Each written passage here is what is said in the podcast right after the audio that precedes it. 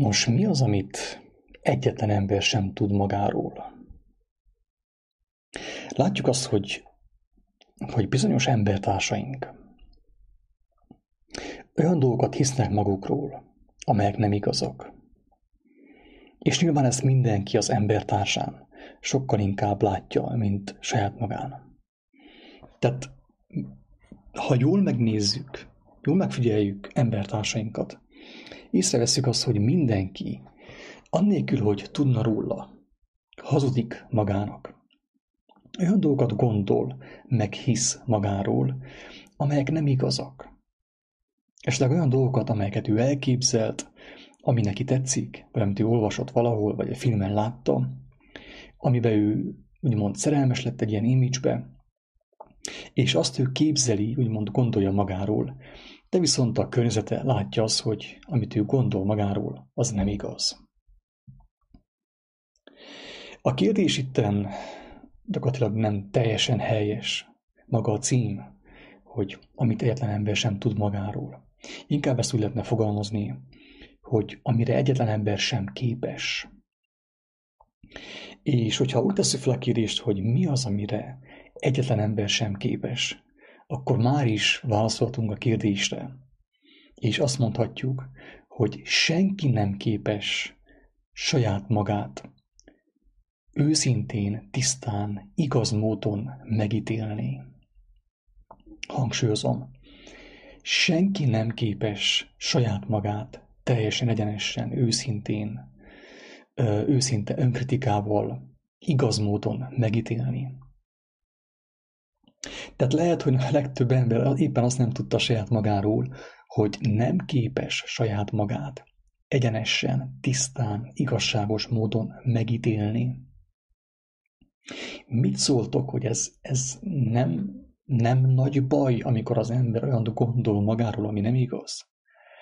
És vajon, hogyha mi ezt látjuk embertársainkon, hogy mindenki valamilyen mértékig azt gondol magáról, amit akar, és ami nem igaz, akkor vajon ez nálunk is fennáll ennek a lehetősége? Tehát velünk is megtörténhet az, hogy olyan dolgokat gondolunk magunkról, amelyek nem igazak. És hogyha az, amit látunk embertársainkon, akár velünk is megtörténhet, velem is megtörténhet, mit tehetek annak érdekében, hogy ne csapjam be magamat, hogy ne vezessen félre magamat, hogy tisztán lássam magamat, hogy tisztán meglássam az esetleges hibáimat. Mi az, amit tehetnék? Tehát úgy gondolom, hogyha olyan személyeket látunk, akikről nyilvánvaló, hogy becsapják magunkat, ez minket is el kell gondolkodtassa azon, hogy, hogy vajon ez velem is megtörténhet? Vajon én is megtéveztem saját magamat? Vajon én is azt gondolom magamról, ami nem igaz? Amit szeretnék magamról hinni, azt próbálom úgymond elhinni magamról, elhitetni saját magammal? Ami nekem, nekem tetszik, de még nem igaz rám. És hogyha ez így van, akkor mit tehetek annak érdekében, hogy, hogy kijöjjek ebből az önállításból, ebből a hazugságból? Persze a válasz a kérdésre nagyon egyszerű. És most én egy picit el fogom komplikálni, hogy ne fogják rám azt, hogy vallásos ember vagyok. Megpróbálom lehetőleg egyszerű módon elmagyarázni, hogy mi az, amit tehet az ember. Hogy egy valós képet kapjon magáról, saját gyarlóságáról, saját hazugságairól, és akár saját erényeiről is.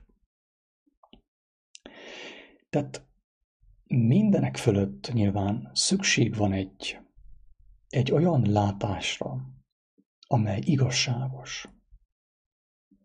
Egy olyan látásra talán, amilyen látással látjuk egymást, látjuk az embertársainkat, az ellenségeinket. De vajon ez a látás hogy érhető el, hogyan kaphatod meg azt az ajándékot, hogy saját magamat igazságos módon tudjam meglátni, és egy valós szemüvegen keresztül lássam a saját jellememet.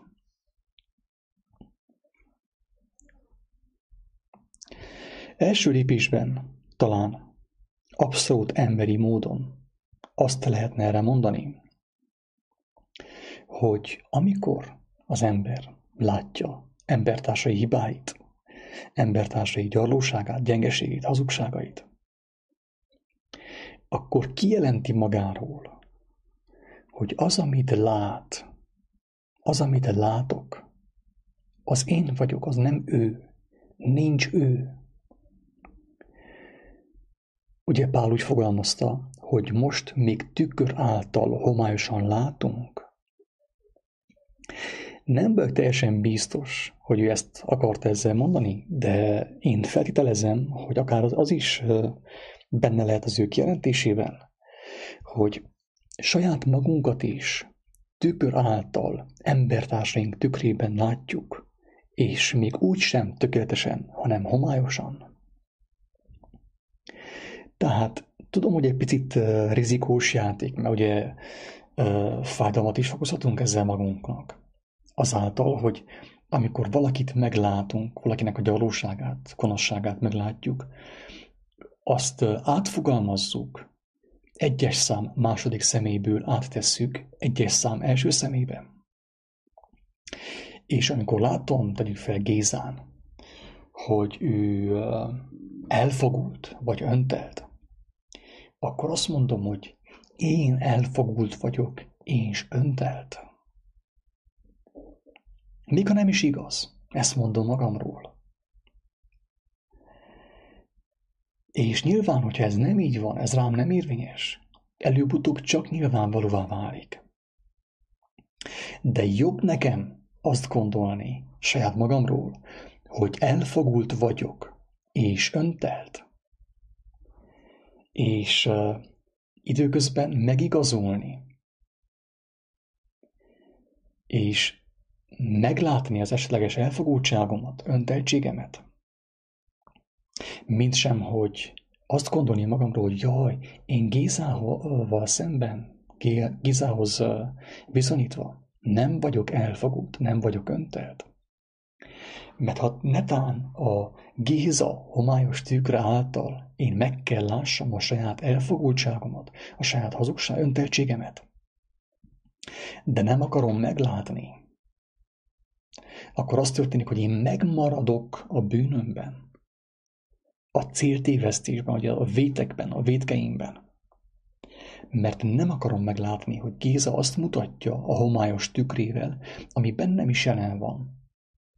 Tehát jobb nekem még úgy is, ha igazságtalanul megvádolom saját magamat, a Géza tükre által, azt mondom magamra, hogy elfogult vagyok és öntelt.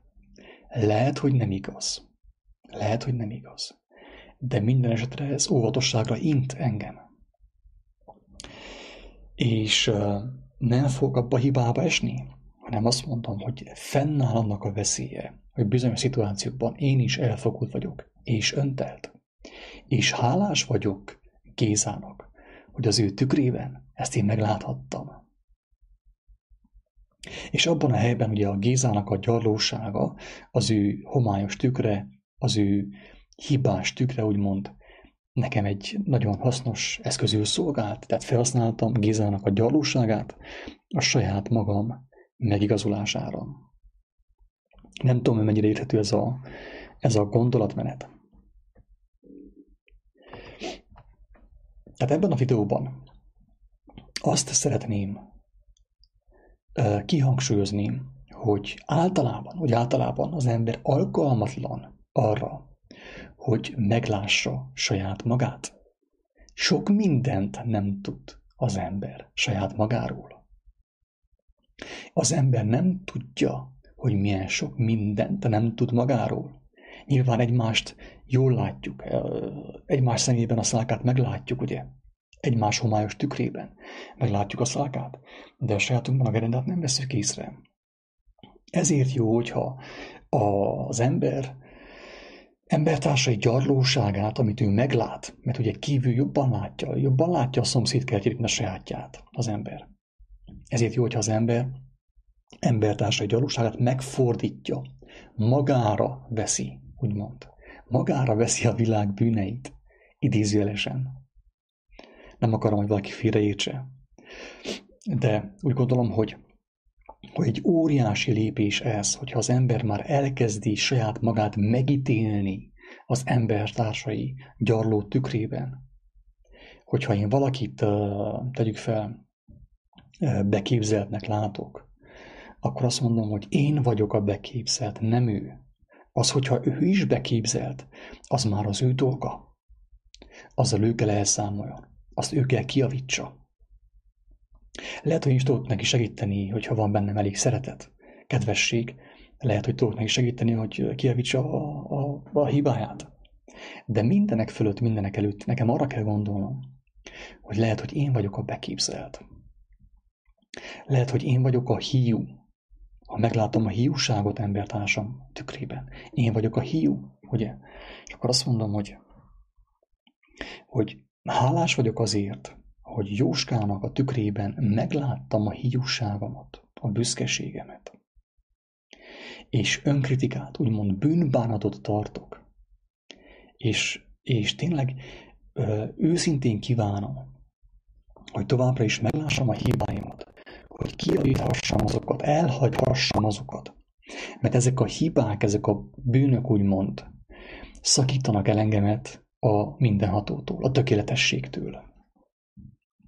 Tehát e, ugye első, első nekifutamodásból már is felhoztunk egy konkrét egy konkrét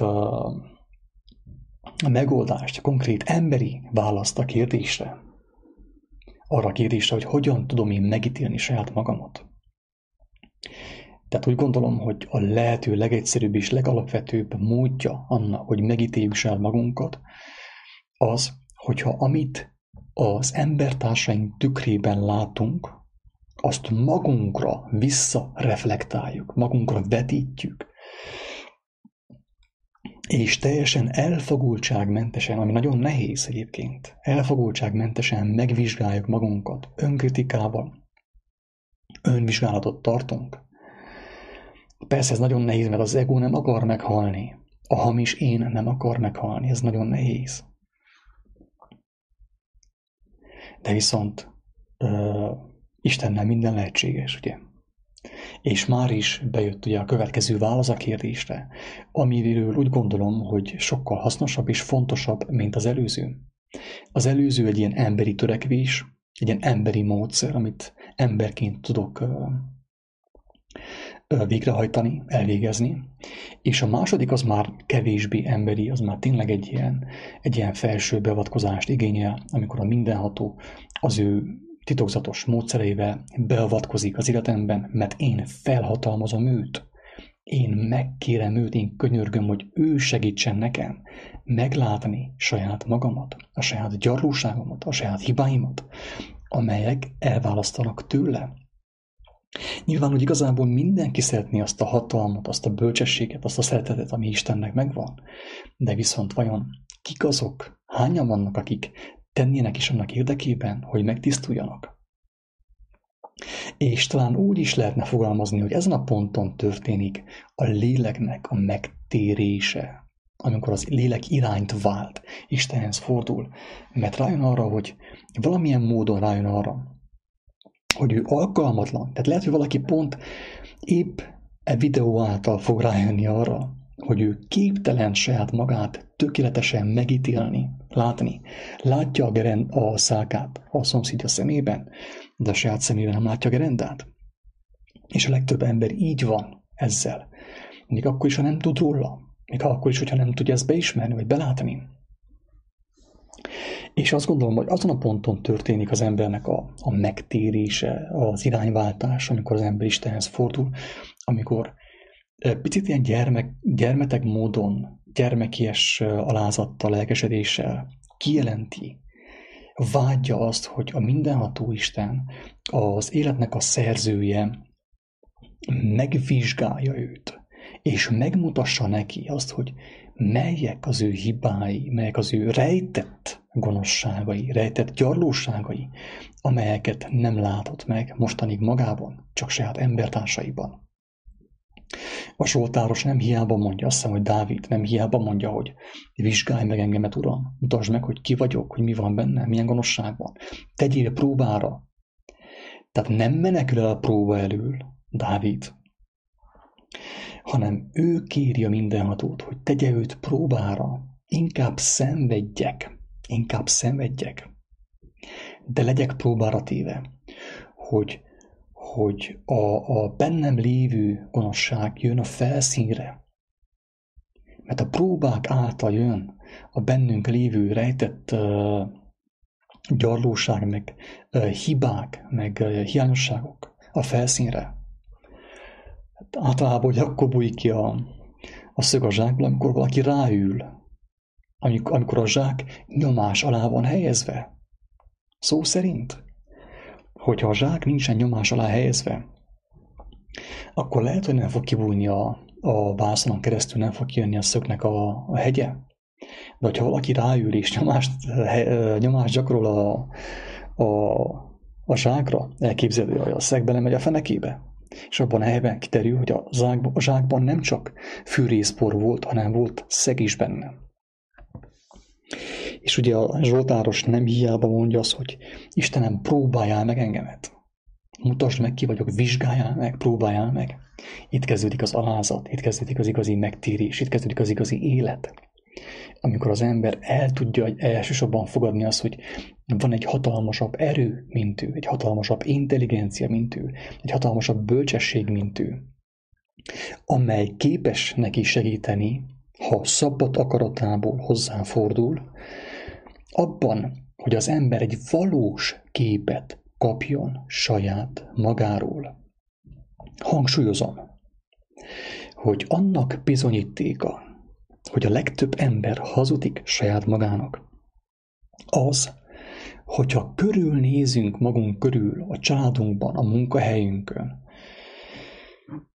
vagy úgy általában a, a, abban a közegben, amelyben beleszülettünk, amelyben élünk, láthatjuk azt, hogy nagyon sok ember van, aki nem, nincs tisztában saját magával, nem tudja, hogy ki ő valójában, nem tudja megvizsgálni magát.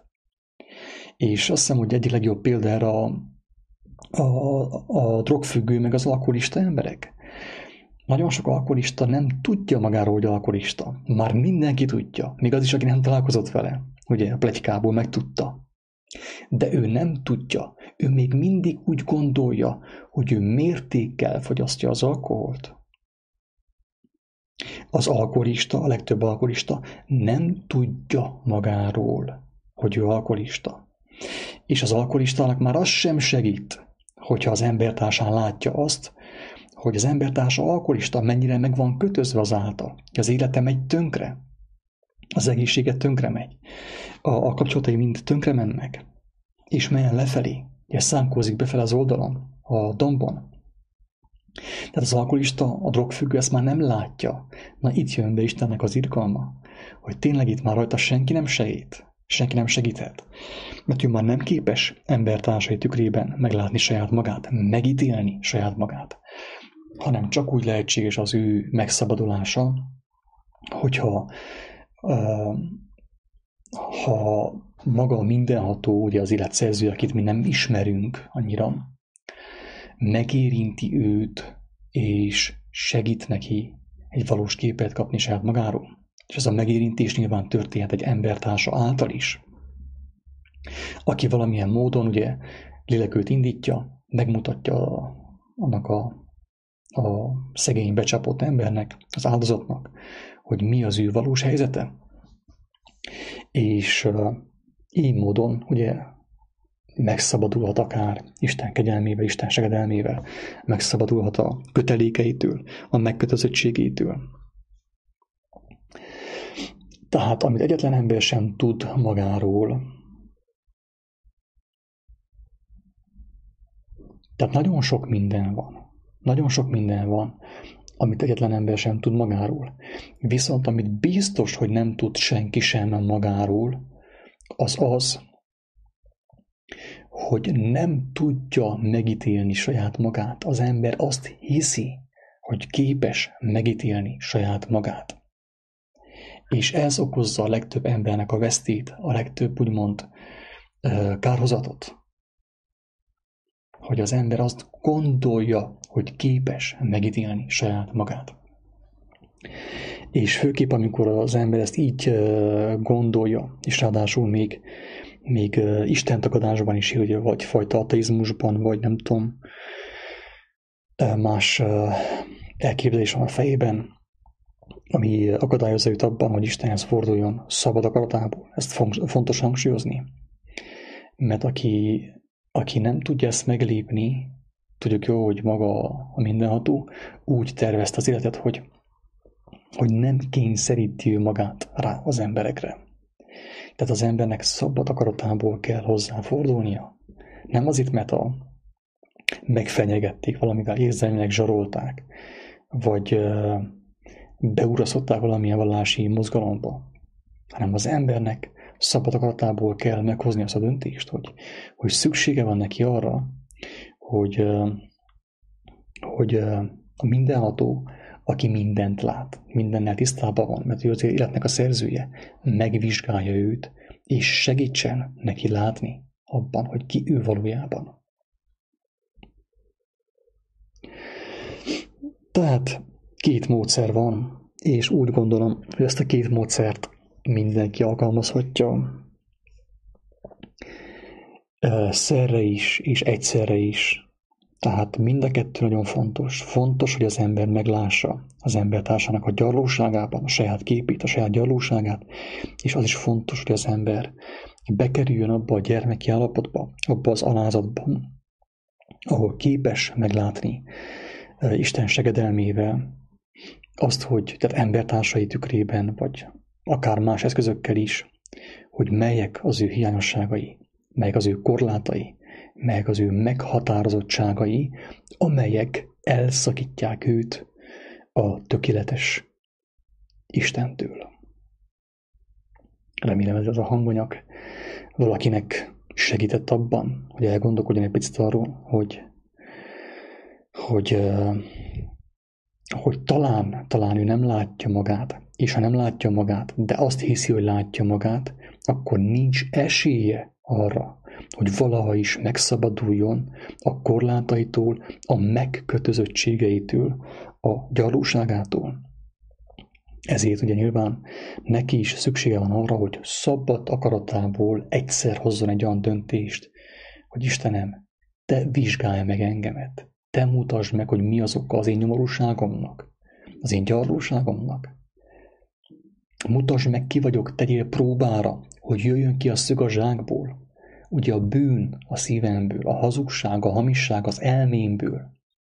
Aki ezt nem képes megtenni, és aki ezt még nem tette meg, szinte teljesen biztos, hogy olyan rejtett kincsei vannak, olyan rejtett gyarlóságai vannak, hazugságai vannak, amelyekről nem tud, és amelyek elszakítják őt a mindenhatótól, a tökéletességtől, a mennyek országától, Isten királyságától, amiről Jézus beszélt.